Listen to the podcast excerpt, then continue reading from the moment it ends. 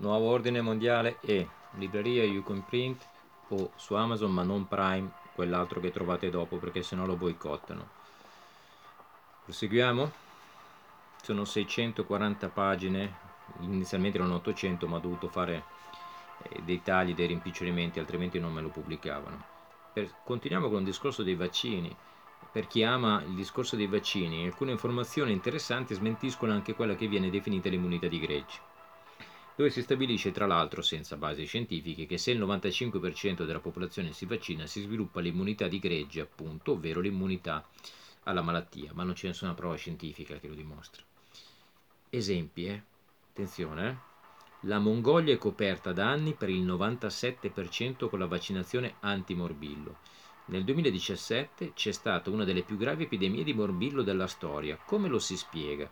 Perché per qualcuno potrebbe essere colpa di quel 3% che non si è vaccinato. 97%. Mm? Negli USA e in Canada nelle ultime 6 epidemie di morbillo si ammalavano solo i vaccinati. Quindi il CDC ha chiamato direttamente la ditta produttrice del vaccino e per risposta si sono sentiti dire che il produttore del vaccino aveva spudoratamente mentito sull'efficacia. Semplice documenti del CDC riportati qua dentro. In Ucraina vi era una copertura va- da vaccinazione contro il morbillo del 31%.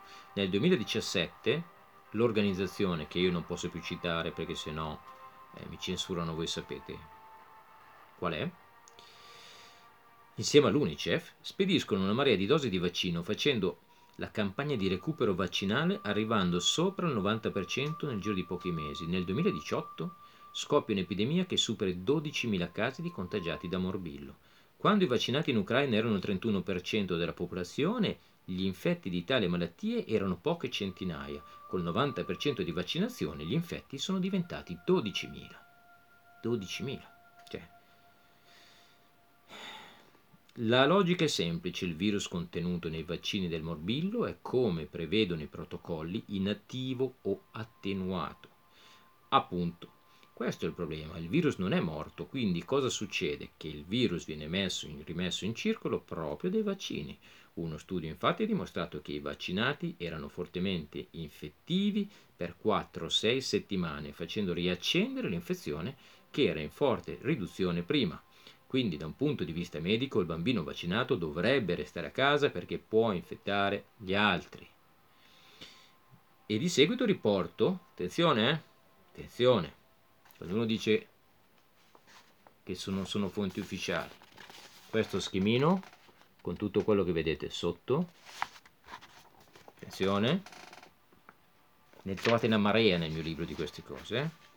di seguito riporto lo schema dell'OMSRI Istituto di ricerca americano sulla sicurezza medica dei bambini pubblicato nel maggio 2017 questi sono dati pubblici che potete verificare voi stessi andando sul sito il link vedrete in basso l'immagine che io ho riportato sotto ok? Attenzione, quindi non fonti più ufficiali di queste. Partiamo da i vaccinati si ammalano di malattie croniche, i vaccinati, per il 240% in più rispetto ai non vaccinati, fino ad arrivare, qua c'è tutto un elenco di malattie legate ai vaccini, di problemi legati non malattie. I vaccinati soffrono di allergie per il 3010% in più rispetto ai non vaccinati. Questo non lo dico io, io vado solo a recuperare i documenti ufficiali e qua dentro avete tutto, tutto avete.